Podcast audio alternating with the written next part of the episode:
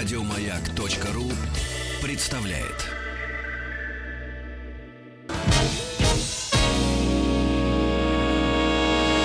Физики и лирики. Шоу Маргариты Митрофановой и Александра Пушнова.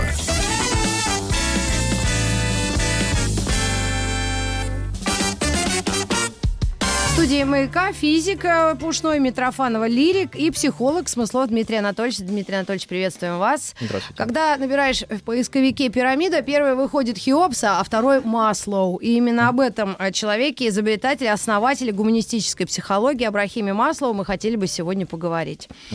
И инфоповод 1 апреля 2008 года родился, собственно, Абрахим Харальд Маслоу, выходец, наверное, из э, Ну, каких-то наших краев Да.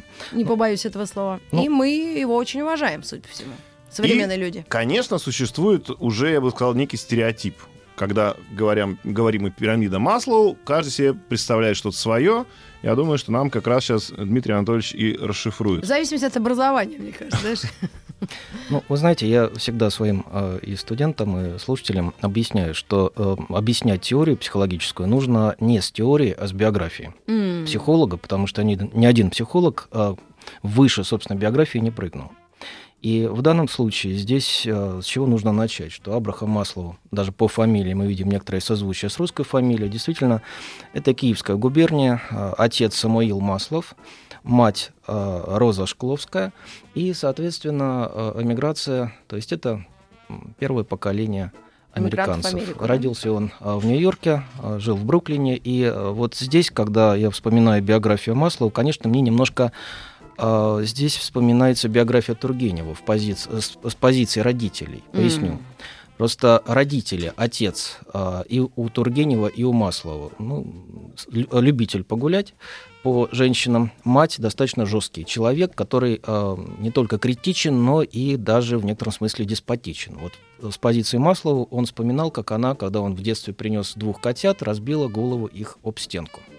То есть были вот такие вещи, мать он свою не принимал, а учитывая то, что отец любил пить и э, ходил по женщинам, тоже как бы отношения были весьма специфические. Мгм. Здесь еще один момент. Он старший сын, в семье шестеро детей. М. Получается, что в целом к нему отношение весьма специфическое. Э, Что не случается, виноватый оказывается он, мать на нем срывается. А такое очень часто бывает, что жена, ввиду того, что му- мужа любит и какие-то вещи ему прощает, срывается на детях. Кстати, отсюда вот бывает такая Ох, установка. страшные вы вещи говорите, товарищ Да. психолог. А, даже такие бывают вопросы, когда мне однажды задала а, женщина вопрос: скажите, а мой ребенок нормальный? Я на нее серьезно посмотрел и спросил: а вы? М, Вот. Такие вопросы Она задавать перестала нормально? мне задавать этот вопрос и отошла. По счастью, я просто поясню, что в данном случае... Отошла в хорошем смысле. слова. Да, в очень положительном, да. Вот, в данном случае э, с чего нужно начать? Что если, допустим, на муже сорваться не удается, срывается на ребенке. И отсюда получается, что ребенок ненормальный, плохой и так далее, и так далее, что он копия отца. Вот отсюда как раз идет вот эта модель поведения. Поэтому, в принципе, э, эту женщину, которая спросила про нормальность своего ребенка, она спрашивала, у нее муж нормальный или нет. Ну, нужно спрашивать у нее, потому что она на самом деле сама То есть а, вы как бы намекаете, что Маслоу, по сути дела, обнаружил в себе некие проблемы, решил с ними Конечно. справляться и Конечно. настолько стал профессионалом, что стал, а, собственно, дарить э, э, свой профессионализм истину людям, да? некую. Ну, То есть, если бы у него была нормальная семья, вот я к чему, что, может быть, и не получился бы такой психолог. Вы знаете, интересные люди э, в очень очень простые судьбы не имеют. Как Мгм. правило, судьбы всегда достаточно специфичны. Я всегда объясняю, что если трясет, так нужно, потому что, в принципе, человек должен выстроить свою линию поведения и создать себя. Вот какие проблемы у Маслова? Первое, он щупленький, маленький. Второе, очень большой нос. Ну, допустим, Гитлер свой нос скрывал смешными усиками, Мгм. да, вот. э, А что делает Маслов? Естественно, когда он уже вырос, он стал тоже носить усы. Ну, по счастью, усы, а не усики. Мгм. Вот. А второе, на что он стал обращать внимание, надо заниматься м, физкультурой. Ну, он астеник, сколько физкультуры не занимайся, в принципе, мышц не прибавится, и он понимает, что здесь бесполезно, поэтому уходит в книги. Мгм. И, по счастью, этот выбор получился очень а, позитивным, потому что в книгах он находил себе и товарищей для игр, и собеседников, и действительно он стал учиться. Как бы, да, он стал учиться, и а, самое важное, книги было, а, были, пожалуй, единственным для него условием бегства из вот этой семейной жизни э, родительской. А, надо сказать, что э, А вот первоначально... если, да. извините, это сразу, да, в книги в какие? То есть вот ну, физики и лирики, он все-таки в лирику, в физику подавался? Ну, физика и лирика в данном случае в кавычках. Вы знаете, его а, привлекала и философия, и, что самое интересное, психология, только ударился он, как ни странно, первоначально бихевиоризм. Ну, behavior — это поведение, Мгм. то есть стимул реактивной связи. Да? Ну, Вот у нас немножко Всё-таки так близко к более, более бихевиоризму. лирическая профессия, ну не в точной науке. Ну, э, с точки зрения бихевиоризма, к сожалению, иногда она довольно точна. Мгм. Помните, как у Хармса Иванов идет по дороге, одевает очки, видит на сосне сидит мужик и грозит ему кулаком. Снимает очки, нет никого. Одевает очки, снова на сосне сидит мужик, грозит кулаком. Э, Оптический обман, говорит Иванов, подходит к сосне и получает по морде. То есть в данном случае это как раз стимул реактивная Почаще к связь. нам приходить. Вот а, здесь очень интересный момент. Если человеку показывают кулак, у него должна быть определенная реакция. Если ему говорят, что будет хорошо, он радуется. Если плохо, то ну, бихевиоризм в этом плане он а, объяснял несколько первоначально так. Но, будучи бихевиористом, что делает Маслоу? Так. Во-первых, да, он а, знакомится с одним из а, достаточно интересных людей, казалось бы, имевших отношение к другой, еще к одной американской школе психологической. А, Это ам, а, то, что э, связано с гештальт-психологией, а именно с Максом Вертхаймером. И потом он как раз вот этого замечательного человека, кстати, друга А- Альберта Эйнштейна, а, отнес к самоактуализированным э, людям. Ну, об этом я чуть-чуть попозже, сейчас как раз постепенно к этому подойду. Ну, возвращаюсь, как бы, да, а, Маслоу в 1934 году получает PhD, доктора философии, а, но а, он в первую очередь бихевиорист, как бы, да, то есть это все-таки очень близко, ну, практически к тому, чем занимался Павлов, и за что он получил Нобелевскую премию, да, вот у Павлова слюноотделение у собак, М. то есть стимул, ну, а в Америке бихевиоризм стимул реактивной связи, тоже несколько похожие, как бы, Мгм. да, элементы. Но вот, к человеку присутствуют. Ну, Или это... Вы знаете, и у животных, и у людей все одинаково. С- Согласно бихевиоризму, мы мало чем отличаемся от Ага. животных. И у, и у крыс есть подобное поведение, и у собак есть подобное поведение, и у людей. Мгм. Вот так же и у бабочек. Вот, поэтому, как Но в у анекдоте, людей да? посложнее вроде как, ну, люди на это надеются. Ну, Потому есть, что есть есть еще некая- промежуточная переменная там, да? Ну, давайте не будем Да. сейчас удаляться Да, бихевиоризм. Самое важное другое, что с чего начинает а, м, Маслоу? Он умеет дружить. Вот несмотря на то, что в детстве как бы не э, несколько не удалось вот это общение, он умеет дружить. И постепенно он начинает э, знакомиться, общаться с достаточно интересными, но блестящими интеллектуалами э, европейскими. Это и э, Альфред Адлер, один ну, первый ученик Фрейда, как бы, Мгм. да, которого потом Фрейд репрессировал, разумеется, как всех остальных учеников, но неважно. Карен Хорни, а, это Эрик Фром, замечательный философ Да. и психолог, как бы, да, и вот хоть. Ну, постепенно, друзья-друзья или по работе? э, первоначально по работе, но в том-то и дело, что человек привлекает к себе тех людей, которых он заслуживает. Вот Мгм. это очень важный момент, кстати, у Ухтомского Я так Алексея говорю Алексеевича. про мужей и жен. Это Мы тоже, живем да. с теми, кого заслуживаем. А, Кстати, у Ухтомского Алексея Алексеевича была такая книжка, называлась «Заслуженный собеседник», в которой Мгм. он говорил, что а, читатель заслуживает, заслуживает ту книгу, того автора, которого он заслуживает. А писатель заслуживает того читателя, который его читает. И Мгм. в результате это не просто чтение, это беседа. М. Поэтому это собеседование, когда человек читает книгу. Поэтому, когда я вижу, читает какую-то бульварщину, я понимаю, чего человек заслужил. Как бы, да, это тоже понятно. То есть здесь вот очень похоже. И а, м, Маслоу постепенно подходит к тому, что есть люди, которые развиваются, которые а, увлечены а, темой, которая для них важна оказывается, и что люди достаточно, ну, как бы сказать, свободные с точки зрения мышления. Они лишены каких-то шаблонных а, элементов.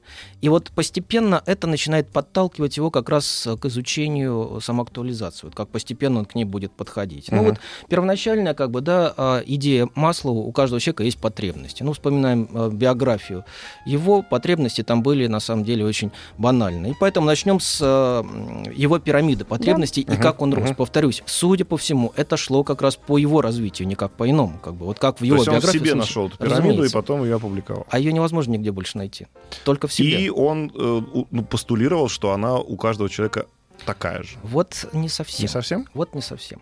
Вот смотрите, первое. Ну, пирамида, соответственно, имеет пять ступеней. И начинается она с низшей ступени. Первая ступенька называется она биологические потребности. Они э, в первую очередь физиологические. И что сюда относится? Кислород, вода, э, еда, э, секс, сон, гомеостаз. То есть здесь как бы общее, ну, равновесие, да, в организме некое должно наблюдаться. Есть необходимые, есть необходимые и, до- и достаточные. Для То есть- жизни человека это необходимо. Если мы лишим человека сна, то, собственно говоря, Да. через какое-то время начнется ломка личности. Но все-таки вот есть кислород, без которого никак, еда, без которого никак, вода, без которого никак. Абсолютно никак. Ты сон, секс без которого опять никак. Я хочу секс подвинуть на следующую ступеньку, как бы. Ну, есть Ну, люди, которые, ну, как бы могут. Ну, допустим, Сирен Киркегор, замечательный э, датский философ, Мгм. который, в принципе, ради великой философии сбежал собственной свадьбы. Ой, да, помнишь, про него рассказывали? Экзистенциализм или как-то это Он основоположник экзистенциализма. да, экзистенциализма. Экзистенция, экзистенция. Да. Вот как раз Выжил. э, интереснейший философ. Я очень люблю его э, дядька, читать, но молодой, с точки симпатяга. зрения, ну, под старость уже не очень. Но и Ну до, да. до революции, кстати, его называли Киркегард. Мои датские коллеги говорят, это правильно. Я говорю, а мы называем сейчас Киркегор. Они говорят, это неправильно. Я говорю, ну какая разница, правильно, неправильно, мы так называем. Ну, до революции надо был же из-за Киркегар. чего-то ссориться. Разумеется. Ну, не ссориться просто. Почему-то другое пошло обозначение фамилии. Ну, ладно, вот смотрите. э, Секс относится к биологическим потребностям. Если человек лишается секса, то в любом случае он начинает быть несколько нервным, И не дерганым. размножается. А тогда Это можем мы считать такой же потребностью, например, материнство? Ну, био- э, материнство это неск- не- э, нечто большее. Ну, Вот, э, желание детей Вы у знаете, у матери, некоторых у кошек женщин. может быть потребность материнства именно такая, только у кошек, как бы, да. У женщины все-таки материнство, она включает в себя социальные аспекты. Здесь гораздо более глубокие отношения с ребенком должны быть. Да и у многих животных эти тоже отношения с детенышами э, наличествуют. То есть, в принципе, материнство это более высокий уровень. Это не, Более- не физиологические Нет, потребности. нет, физиологически это секс. Так. А второй уровень очень важно, это безопасность. С него начинает младенец. Вот когда, допустим, э, он лежит м, в кроватке, и у него периодически начинают м, менять э, игрушки, которые висят над ним, допустим, это вызывает у него тревогу, потому что мир нестабилен. Мгм. Так как мир нестабилен, его невозможно структурировать, и это страшно. Мгм. И первоначально он привыкает к некому образу матери, как бы, да, ну, некий образ, к которому он привыкает. А потом появляется страшная уродливая морда, это И в папа данном пришел. случае мать это Как бы, защитник. да, вот когда Это- папа пришел, он к нему постепенно привыкает, но первоначально он Многие кричит так- на папу, что да. то есть мать, получается, она, защищ- она защитница от окружающего мира, прежде всего. Мать, в первую очередь, она защитница, но и когда он ее видит, это стабильность. Мгм. Это стабильность и структурированность. Вот для каждого человека эта стабильность нужна. Если он каждый день будет приезжать на новую работу, я думаю, это будет несколько странно. Да? Если каждый день он не будет э, уверен в собственной э, жизни, в собственном будущем, это тоже будет сказываться. Поэтому эта тема оказывается очень существенной. Ну, что сюда еще я бы хотел отнести? Вот ориентир- э, ориентировка на стабильность поведения. В концлагерях э, очень быстро, ну, разумеется, в немецких концлагерях, да, хотя изобретение английское, м, очень быстро а, уничтожали у узников как раз ощущение стабильности, когда каждый раз а, логики в поведении у немцев не было Мгм. по отношению к узникам, как бы, да, и через какое-то время а, происходила ломка личности, когда человек не понимал, что дальше, он видел абсолютно бессмыслицу, видел то, что то, что было хорошо, становится плохо, а то, что плохо, становится хорошо. Мгм. А, те, кто ворует, их хвалят, те, кто, э, те, у кого воруют, их бьют, допустим, да, вот эта нестабильность, эта ломка, она очень быстро выводила людей Это было из сознательно, человечества. да, сделано? Разумеется, да, это Мгм. технология, она отработана, к сожалению, да. И вот что еще здесь Масло говорит, что невроз возникает тогда, невроз как бы, да, то есть некий конфликт между человеком и э, Окружающей вот, со- ну, внутренний конфликт, невроз как бы, да, психоз внешний конфликт может быть. Вот по поводу невроза, невроз возникает тогда, когда э, нет стабильности. Мгм. А вот пос- посмотрим на, на нашу жизнь современную, стабильность весьма неопределенная. Давайте, берем ну как современную, от 17 года и начнем. Или Ну, щас- 905 щас она- Вы знаете, тогда с вспомнит еще. 14 Не, при чем здесь наверное, и по Европе, потому что, в Ну принципе, да, стабильность здесь тоже была весьма относительная Конечно. во многих странах. Ну, то есть вот это Да, важно. за Нет, один чел- век, за сто человек лет. тянется к стабильности, ну, лю- в любом, э, да, то есть аспекте. Это и работа, это и семья. То есть, в принципе, я редко встречаю человека, который говорит, ой, скорее бы развод, а то что-то мне надоела такая стабильная жизнь в семье». Есть такие. Есть такие? Есть такие. Ну, не знаю. Ну, то есть, все-таки стабильность для человека, да. опять же, по маслу, это потребность Да, конечно. Э, Без стабильности дальнейшего развития нет. И вот здесь... э, во всем. Ну, стабильность с точки зрения уверенности. Мгм. Уверенности в себе, уверенности в постоянстве. Допустим, подросток, который утром просыпаясь, подходит к зеркалу и, узна... и видит там незнакомого для себя человека в прыщах, как бы, да, он себя не принимает, он не принимает, что это он. Мгм. Вот э, мальчики не принимают как бы того, что они начинают расти, э, девочки не принимают то, что у них растет грудь. Они хотят, наоборот, говорят, не хотим. Потому а что потом это они страшно. хотят, чтобы она росла дальше, а она Это потом, перестает. когда подрастает 30. немножко, да. Вот. Но вот в данном случае это тоже нестабильность определенная. И, разумеется, вот по поводу стабильности здесь важно, что э, если мы берем, допустим, наше время, это уже не по маслу, я просто объясняю, что время мы можем разделить на дискретное, прошлое, настоящее, будущее. Мгм. Мы в настоящем. Прошлого нет, будущего еще нет, и мы все время пытаемся успеть что-то успеть, что-то сделать. То есть это вечная беготня. И, э, и по факту бегство, именно Мгм. бегство. И самое главное, человек все равно не успевает. Есть циклическое время, это циклическое время в первобытных культурах наличествует, допустим, да, там, где настоящее, прошлое и будущее, они все взаимосвязаны. И вот там невроза нет. И там есть стабильность. Вот, А допустим, поясните на примере. ну, если мы берем э, первобытные культуры, там э, человек в мифе, в сказке, в песне может услышать о себе, что с ним будет происходить дальше. Когда он рассказывает сказку, он говорит, вот это вот здесь происходило, я мимо проходил, допустим. Мгм. Для нас это несколько дико звучит, потому что, ну, у нас не бывает такого, когда Иван э, э, царевич идет мимо и говорит, а, привет, змей, привет, э, баба Яга, я пошел дальше, я- мне на рыбалку пора. Как бы, да? Мгм. У нас нет такого. У них это как бы наличествует и есть стабильность определенная. То есть они в этом плане более спокойны. Наша цивилизация дискретная. Э, и Но мы- получается, что у них стабильность в неком виртуальном мире. Ну, они же, они живут, они погружены в миф. Это мифологическая культура, в которой они живут. Но, кстати, циклическое время встречается и в религиозных э, ритуалах, в которых человек погружается, как бы, да, вот в определенную внутреннюю стабильность, спокойствие и получает какие-то духовные дополнительные преференции. То есть мы можем сказать, что религия отчасти это... Стабильность. Да, это стабильность. То есть Стабильность. че- человек тянется к религии как к стабильному состоянию своей души. Да? Это то, что умиротворяет, успокаивает, придает смысл. То Мгм. есть здесь, конечно, это важно.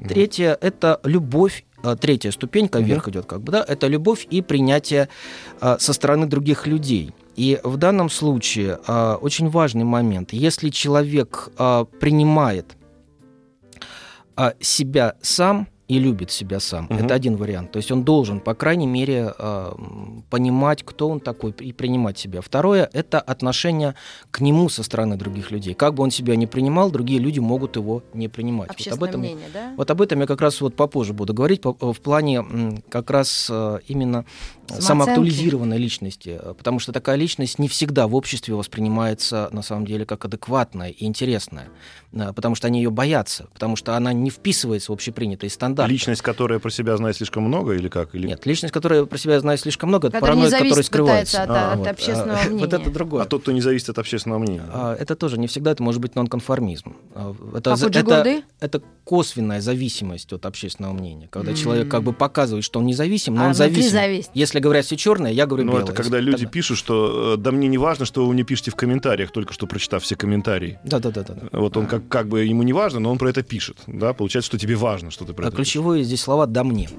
А, Да мне.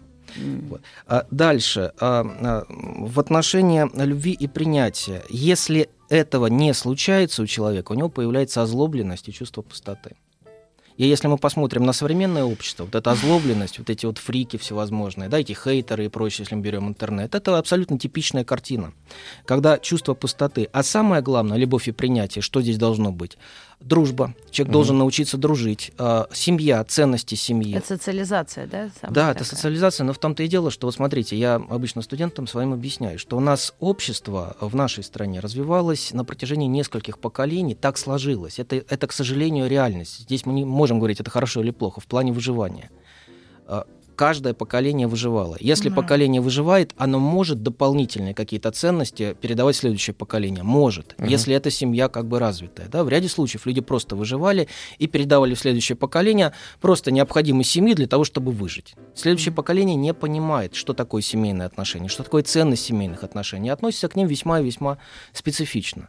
Или еще вариант. Если, допустим, э, в одном поколении наличествует адюльтер, Мгм. в следующем поколении почему-то адюльтер повторяется и начинает дублироваться в следующих поколениях. Такое очень часто То есть, встречается. э, Есть де- дети исключения. считывают модель поведения Да, родителей. Да, именно. И часто это слепое копирование. Поэтому в Мгм. данном случае вот эти ценности любви и принятия, они очень важны. Но в том-то и дело, что должны быть правильные модели поведения, которые должны быть у родителей. Они не всегда у родителей есть. Не все родители, вот у Маслова, обратите внимание, да, с родителями была беда. И, может быть, именно поэтому он и говорит, что любовь и принятие должны быть в первую очередь. Он их в своей голове сделал. Он Но сделал оно, оно у него не в первую очередь, оно у него в первую очередь на вот этих более высоких уровнях. Ну, вот, вот сейчас, сейчас я об этом буду говорить. Ну, у нас сейчас буквально через несколько секунд будет э, Новости, новости спорта. Мы начали двигаться по этой, по сути, да, Пирамиде. уже пирамиде, и мы еще Вверх. даже до середины не дошли. Ну, Или уже практически прошли половину. Ну, Столько практически вопросов, половинку ох. прошли. Ну, попробуем их озвучить и вас дослушать после новостей и новостей спорта. Смыслов Дмитрий Анатольевич в гостях. Физики и лирики. Шоу Маргариты Митрофановой и Александра Пушнова.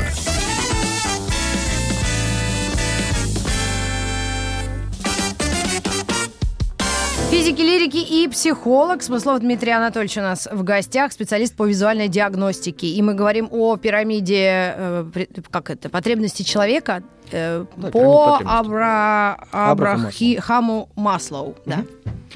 А, ну, мы продолжаем как Да. бы подниматься по ступенькам, и, соответственно, четвертая ступенька – это потребность в уважении. И здесь, опять же, уважение должно быть двух видов. Уважение а, со стороны кого-либо, это престиж, это социальное признание. Если этого не наличествует, в ряде случаев человек дальше как бы не может развиваться. Кстати, здесь вот очень интересный момент, Да. когда жена а, особое внимание уделяет мужу, и муж начинает подниматься вверх по лестнице М. а, а она остается как бы за кадром.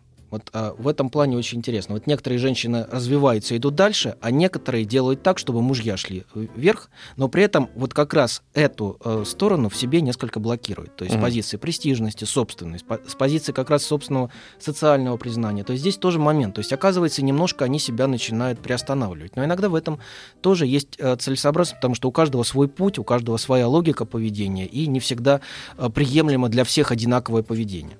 То есть, получается, любовь э, и уважение — это разные истории. Ну, любовь, как бы. Ну, мы сейчас ну, это понятно, что это разные, да, но просто разные, любовь э, человеку более необходима, да, Да. а уже следующий уровень — это уважение. конечно. Да. М, интересно. А, ну, бывает любовь без уважения. Бывает. Тогда это получается уже отношения весьма специфические, как бы, да, между людьми, между в детско-родительских, как бы, да, детско-родительские отношения или э, супружеские отношения. А вот вторая сторона уважения – это самоуважение. Вот у некоторых людей самоуважения как раз нет. И некоторые в этом плане пытаются себя несколько притеснять. Что делал Достоевский в молодые годы, да, когда он потом писал, как он грешил. Он приходил куда-то, садился, скромно наблюдал за поведением людей, а после этого начинал описывать, как он грешил. Как бы, да? То есть вот это вот самоуважение, наличествует оно или нет. По Мгм. его поведению, по тому, как он как бы э, себя вел в плане э, личных отношений, наверное, вот именно самоуважение он себя несколько притуплял для того, чтобы более остро, более тонко чувствовать и воспринимать. М. Вот она, загадка этого замечательного писателя. Вот в данном случае уважение, оно должно быть э, об- обязательно как бы обоюдным.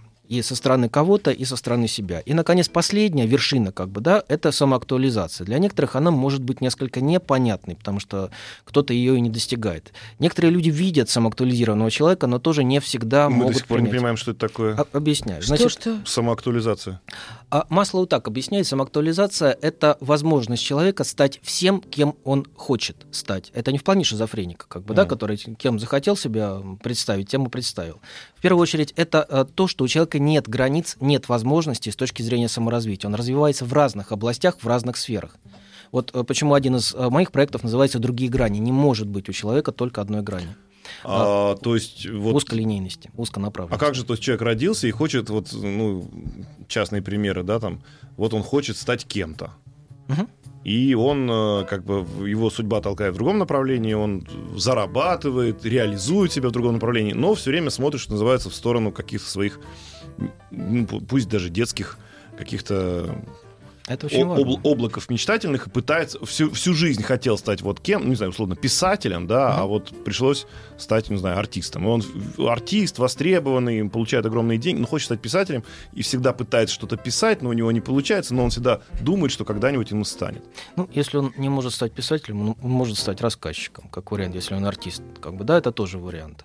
То есть в данном случае разные сферы. Но самое главное, А, что вы говорите о том, что человек разные. может себя Обязательно, конечно. То есть?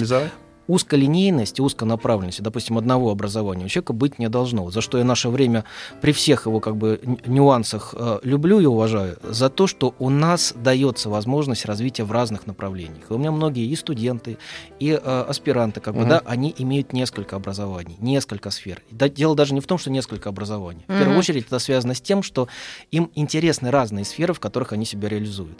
И не разбрасываются. Вот самоактуализированная личность, она не разбрасывается. Просто здесь не получилось, перешел в другую, здесь не получилось и так далее. Такой путь неудачника. В данном Мгм. случае это саморазвитие и получение удовольствия от того, что человек делает. А удовольствие здесь, конечно, оно обязательно должно быть. Вот, допустим, э, есть две профессии, которые немножко похожи по специфике. Допустим, я всегда говорю, психолог и журналист, чем они похожи. А и в той, и в другой профессии можно получить диплом Мгм. и не быть ни тем, ни другим Мгм. с этим дипломом. То есть диплом здесь, э, он, конечно, важен, но в первую очередь человек должен быть практиком, он должен идти в практику, он должен работать, он должен включаться с головой в этот процесс. И еще одно. Остановка подобна смерти.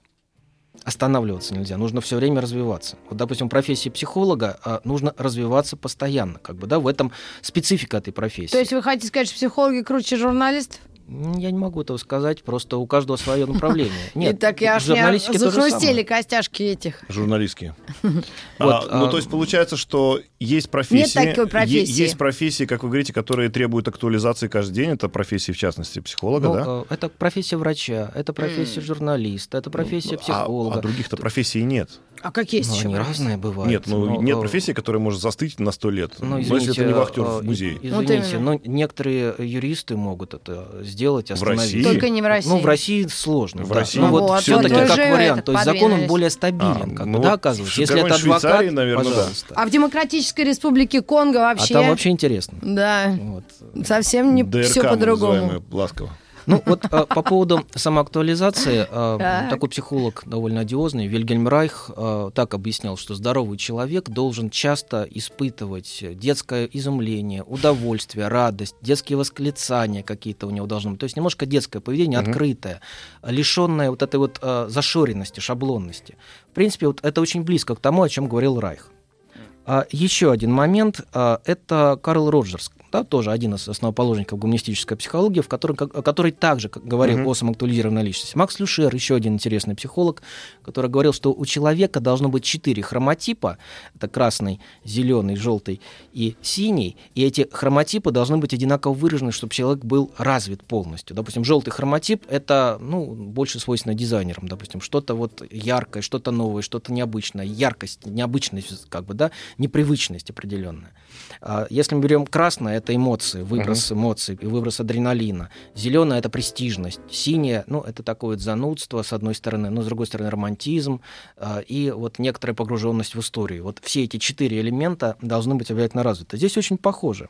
Но Желтый, синий, зеленый, зеленый не сказали. Зеленый. Зеленый это престиж. Престиж? Да, престижность. То есть они любят все престижное, все дорогое. по- именно по престижности они друг друга и э, Ну и такой узнают. консерватизм легкий, да, в этом? Ну, больше демонстрация собственной значимости, нежели чем консерватизм. Консерватизм, Это синий. конечно, тоже наличествует, но здесь немножко синему э, престижность вообще не интересна. Мгм. Он как Не, синему как раз консерватизм, да? Синий более погружен в прошлое, да, он более консерватор, но он не будет это демонстрировать. И вот если мы говорим... А вот мы, мы закончили уже, то есть мы дошли до вершины этой Нет, я пирамиды? сейчас вот объясняю как А. раз. Что здесь еще в самоактуализации должно быть? Это а, мораль. Мораль а, имеется в виду общечеловеческая мораль, которая именно здесь, только у самоактуализированного человека, она а, как бы более проявлена. Это творчество, склонность творить, творить. А мораль каким образом? А мораль отношения к людям, в первую очередь. Э, Отношение к людям бывает разное. Самоактуализированная личн- личность всегда относится к человеку открыто, она не закрывается, не пытается как бы ставить социальные рамки определенные. То есть это открытость, это желание, возможность и желание Ну, помочь. потому что он внутренне свободный человек, который, Да. в принципе, себя может реализовать во всех направлениях и также относится к человеку, что Да. давай ты реализуй себя тоже. Хотя в детской песенке э, в русской пелось «Папа может, папа может все что угодно», потому что папа психопат. Да, вот это Мгм. тоже песня не очень хорошая, то М. есть все что угодно можно ожидать. Это нехороших песен не слышали. Да. Вот в данном случае это немножко другое. То есть а, именно внутренняя мораль определенная. Следующий момент, который здесь тоже очень важен, это отсутствие предубежденности по отношению к людям, по отношению к определенным каким-то явлениям, процессам и так далее. И еще один момент – это человек, который не боится собственных талантов, он не боится себя проявить в чем-то. Айме, как так? Какой-то получается человек, когда он, ну, вот эта вершина пирамиды, это, это какой-то Да. идеальный человек. Ну, по факту, сверхчеловек. да. Ну, ну представьте, Курица, рыба. с чего Маслоу начинал, да, с родительской семьи, из которой нужно было как-то развиваться. Он долго не был признан в профессиональном сообществе. И по факту его признали-то только в 60-е годы 20 века, а он э, две- э, 1908 года рождения. М. Можно представить, Мгм. что столько лет он находится вне как бы всех этих элементов. Поэтому, естественно, эта пирамида развивалась, и здесь он, естественно, создал несколько такую идеальную модель. Ну вот давайте посмотрим, что он предлагает по поводу самоактуализации. Он говорит, что самоактуализация бывает два типа решений. Первый тип – это решение внутренних проблем. Мгм. Человек решает свои внутренние проблемы, ну, считайте, сублимирует, вытесняет внутреннее напряжение. И таким образом себя проявляет несколько. Да, вот он самоактуализировался. А вторая форма самоактуализации, она связана с тем, что для человека уже никакие предыдущие рамки просто не важны. Он просто творит, он просто живет так, как э, он чувствует, как он должен жить. Очень идеальная картина. на Предыдущие самом деле, рамки, это что такое? а, рамки с точки зрения профессиональных, с точки зрения каких-то общественных и прочих. То есть это просто человек, который занимается тем, что ему интересно по жизни. То есть это такой Это уникальный. может быть э, такая история, что человек работал в одном жанре, условно музыкальном, да, к- и вдруг стал его заложником. И вот вроде как он достигает такого состояния, что он же говорит, да, я не буду петь попсу, я пойду, например, не знаю, там рэп читать, да, ему все, Слушай, его, ну его же зрители, людей, его же делать зрители говорят, угодно. нет, вот как раз Это его зрители говорят, не чепушня. надо нам этого, делай то, что мы привыкли, а он уже вот начинает эти рамки разрушать. А если он слесарь, что если он будет рамки разрушать, то Не, как, ну, какие рамки он тебе там? Самое главное, чтобы он не был шизоидом, потому что слесарь шизоид это опасно. Очень неплохо сказано. слесарь, который перестает, верить в- то, что давление по Паскалю распределяется равномерно во все стороны. Он говорит, да не-не-не, сейчас мы будем Ой. опровергать физику. Да, Щас то есть я- э, мы говорим об этом, да, то есть что нет, он сам уже для себя не создает никаких рамок и все свои прошлые рамки может э, разбить. Да, ну здесь мы уже ближе подходим к такому определению, которое для нас более похоже как гениальность. То есть гениальный человек, вот чем гений от таланта отличается. Талант продвигает одну линию, гений создает много новых направлений. А И- мне кажется, еще гений не, не осознает, что он делает. В том-то и дело. Так вот, второй, второй уровень развития самоактуализации как раз в том, что человек, в принципе, творит ради того, чтобы творить. Он живет, и он не вписывается в эти рамки общепринятые, потому что он просто уникум. И, естественно, конечно, здесь можно сказать, что по Маслову немножко это такая идеали- иде- э, ну, идеалистичная э, картина, что ли, да? Но вот еще какой момент а, здесь очень важен. А, у самоактуализированной личности, ну, кстати, вот Маслоу выделяет, допустим, а, ди потребности, то есть а, потребности дефицита. А, Это то, что связано как раз с биологическими потребностями, допустим. Если дефицит наличествует, он мешает развиваться. Дефицит во всем. Что это может быть На любом дефицит? уровне этой пирамиды. Абсолютно, да. Вот он говорит, отсутствие а, некоторых элементов ведет к физической болезни. Их наличие болезнь предотвращает. Дальше. Если их мы восстанавливаем, это устраняет болезнь. Мгм. А в определенных случаях а, вот эти потребности крайне важны. Допустим, для голодного человека иногда еда оказывается слишком важна. Мгм. Да, как вариант. И последнее, у здорового человека они на зачаточном этапе и слишком не сильно значимы. Ну, в принципе, здоровый человек это все здорово, но если, не дай бог, выключается электричество в городе на несколько дней, вот тут мы уже получаем очень интересные вещи. Как электричество в городе? Спокойно. Так мы же как раз Только на- обсуждали только- День только, Земли. Только на час, не больше. Да а и в то- и то на часть Венесуэле земли. что творится? А, а я в качестве протеста включу все комфорки в, это- в этот час, на час земли. Электрокомфорки. Но, друзья, у нас сейчас будет небольшая реклама, потом мы вернемся. У нас в гостях Смыслов Дмитрий Анатольевич. Мы говорим о Маслоу как о человеке и о его пирамиде в частности. Физики и лирики. Ой, А вот мы и продолжаем. Пирамиду-то мы построили уже Да. практически. Сейчас разбираем ее как бы качественные параметры. Ну вот э, вторая э, группа потребностей, being, потребности, потребности бытия. И здесь вот какие метапотребности, как Маслов называет, обязательно должны быть. Потребность в правде, в красоте, потребность в уникальности, в совершенстве мира, в справедливости. Это вершина уже, да, да, пирамиды? да. А, э, такая потребность, которую называют а, playfulness, ну, жить играя, как бы, да, вот как вариант перевода. Потребность в доброте, потребность в простоте. Если этого нет, появляется метапатология, недоверчивость, цинизм, скептицизм, вульгарность, отсутствие вкуса, потеря чувства «я», а, ощущение беззакония, эгоизм. Говорим, я могу это дальше повторять, в принципе, Да. это все о нашем обществе. не, ну, в принципе, как одна э, женщина-модель. Э, Девушка, ну, юная особа, закончившая школу, приехала в Москву покорять и в модельное агентство устроилась. Мгм. Ее взял один мой лы- лысеющий друг э, с собой в театр. Она посмотрела 4 часа э, спектакля, а потом на Гришковца смотрит и говорит, ну, молодец, мужик. Я ее почему привела пример? Молодец мужик этот Маслоу в итоге. Вот то, что он привел, достаточно упрощенно. Многие с них соглашаются с этим, правильно? Есть разные отрасли психологии даже, да, угу. или жизни человека, которые могут либо э, сильно э, вдохновиться этой пирамидой, да, а другие, наоборот, полностью ее от, от, отринуть. Ну, вы знаете, вот с точки зрения полностью отринуть это невозможно Точно? сделать. Но вот определенные, в принципе, модели людей, которые должны, ну, на что мы должны равняться. Действительно, Маслоу предложил, ну, допустим, реалистичность восприятия мира, э, самопринятие, принятие других, принятие природы, умение радоваться. То есть он сформулировал эти, эти да, тезисы. Да, До да. него этого никто не делал. Ну, ни делали... Фрейд, ни Юнг, никакие Нет, там ну, эти... Фрейду немножко по-другому. Юнга тоже другое направление было. Простота, ответственность, независимость себя от оккультуривания. То есть это очень важный момент. Это как, как что, например? Как э, наша любимая Карповна? Ну, в принципе, когда я недавно сел э, в маршрутку, я не знал, что она этническая. Вот. И я был вынужден слушать Песню интересную кайфуем? музыку. Не, я Кайфуем. Не, по счастью, очень быстро это из головы убрал, но как бы я очень хотел выйти из этой маршрутки. Она, как э, назло, ехала очень медленно, и водитель, судя по всему, получал а наслаждение. Вы, вы, вы, она, этни, она этнически да. музыкальная была, или там еще обряды проводили какие-то? А, а, ну, вроде бы никаких ритуалов не проводили в маршрутке, да, этого не было. Но я чувствую, к тому дело шло. Я дело вовремя ушел, да. А, вот, то есть вот это и есть. А культурные, то есть люди не хотят оккультуриваться. В, а, в этом... Они, вопреки общепринятым вот этим, да, вот э, условным культурным каким-то нюансам, ну, господи, под Новый год мы всегда, если включаем телевизор, мы все это видим. И все это очень знакомо, и насколько это хорошо, я думаю, что для кого-то это праздник. А для кого-то, может быть, это и не очень. Для кого-то очередной праздник. И это тоже, да. И вот а, еще элементы. Это а, терпимость, философский юмор, креативность и, самое главное, склонность к пиковым переживаниям. О. Такие люди умеют а, открывать, умеют находить что-то новое, умеют... А, ну, как бы у них обостренное восприятие мира. А, и поэтому а, они могут увидеть то, что другие, может быть, не видят.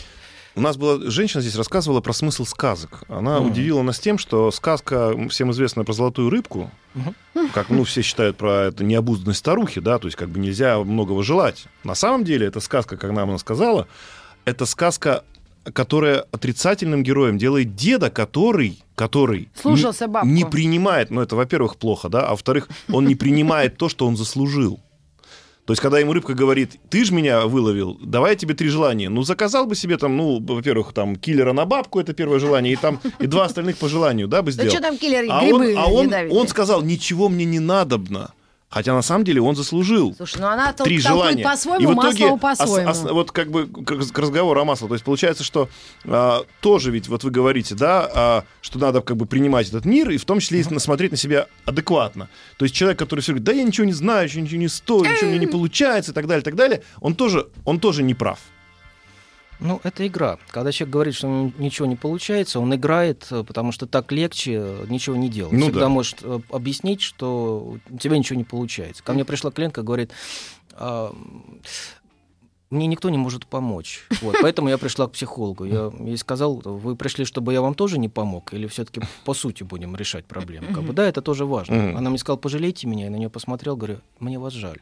Она не поняла, но она попросила, я по-русски сказал точно. Mm. В данном случае не играть вот в эти игры не получается. Mm. Если человек готов к изменениям, готов к каким-то элементам развития. Просто-напросто дать ему некий вектор, и люди развиваются, это действительно так. А почему Но... эта теория, которая была в середине века прошлого, mm-hmm. как-то запущена в мир, да, развита, на... да. и развита? Почему так маркетологи, всякие ну, вот, реклам... а, рекламщики вот, вцепились в нее? Вот смотрите, по поводу пирамиды, а, ранний Маслоу и такой зрелый Маслоу говорил, что, в принципе, пирамида, вот можно по ней а, подниматься, но, в принципе, если предыдущая ступень э, не пройдена, на более высокую пройти А-а-а. нельзя. А поздний Маслоу, судя по всему, уже как бы, да, немножко по-иному взглянувши на эту ситуацию, стал говорить о том, поздний? что можно перепрыгнуть через одну ступень и, собственно говоря, быть более успешным в какой-то другой сфере. Допустим, тот же самый Киркегор. Он перепрыгнул биологию, угу. биологический отдельный элемент, это тот же самый секс. И пошел сразу... В... Но в то же время стал заниматься великой философией. То да. есть здесь тоже есть такие... Ну, кстати, многие гениальные люди э, как раз некоторые ступени перепрыгивают. Но только вопрос, гармоничное ли это развитие или нет, скорее mm. всего, не очень. Но вот здесь очень важный момент, что э, в плане маркетологов, что для них важно, как бы, да, если подготовить людей для определенных каких-то элементов, а, поведения, как бы, да, то они пойдут на это, они будут это покупать, Мгм. они будут воспринимать эту философию. И вот для нас очень важно, смотрите, у нас сейчас очень популярен дизайн, очень популярно занятие собственным телом. Это уже говорит о том, что мы вышли из биологических потребностей К духовным. и постепенно начинаем, вот уже через безопасность проходить, и, может быть, через какое-то время мы дозреем до любви и принятия. Мгм. Но, правда, любовь и принятие часто в, в- в ряде сект бывает, как бы, да, не только религиозных, но и коммерческих сект. А а вот с точки зрения а, других элементов это вопрос. А вот уважение это уже более интересно. Маслоу, кстати, так объяснял, что группы людей формируются также по этим ступенькам. Мгм.